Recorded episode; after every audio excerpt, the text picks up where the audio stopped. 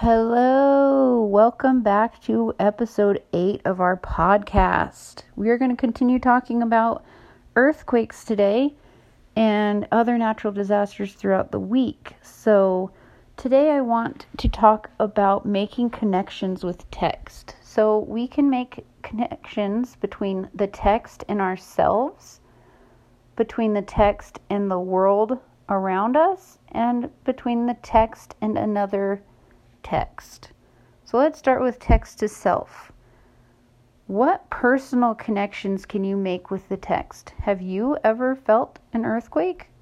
Personally, I remember just this summer, I think it was the summer, maybe it was in the spring, and I was just sitting in the living room here in Elko, and I just remember feeling really disoriented for a minute. And then I looked over at our dining room area and I saw the chandelier swaying back and forth, and it just dawned on me that wow, I just felt an earthquake. And I had never felt one before. So that was a pretty weird feeling to realize that that had happened. So, have you personally had an experience like that with feeling an earthquake? I want you to think about that because at the end of this podcast episode, you're going to be writing a little reflection about that. Our second connection is between text and the world. So, what connections can you make between the text you're reading and the world around you? Have you recently heard about an earthquake or natural disasters happening around the world? Why should people take warning signs about um, natural disasters like tsunamis seriously?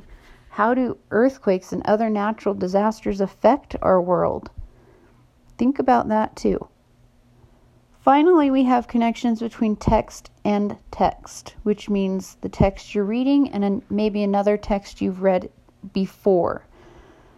Have you ever read a story, either fiction or nonfiction, about earthquakes? I know in the past I've had a lot of students that have been really interested in those I survived that I Survived series, and there's an earthquake one in there, and many, many about natural disasters. So, have you guys ever read any of those? And how do those help you understand more about these natural disasters? Do they give you some good perspective from people who've lived through them? So that's the focus for today and what you're going to be writing about. I want you to get your binder out and turn to the writing section, and I want you to do a little reflection on all three of those areas of making connections. So, one more time. First, you're going to do text to self. What personal connections can you make between yourself and the text? Have you ever felt an earthquake? Second, Text to world. Why should people take warning signs about natural disasters seriously? How do earthquakes and other natural disasters affect our world? And finally, text to, tel- to, text to text. What other texts have you read about earthquakes or other natural disasters? Have they made you more interested in them? What have they taught you?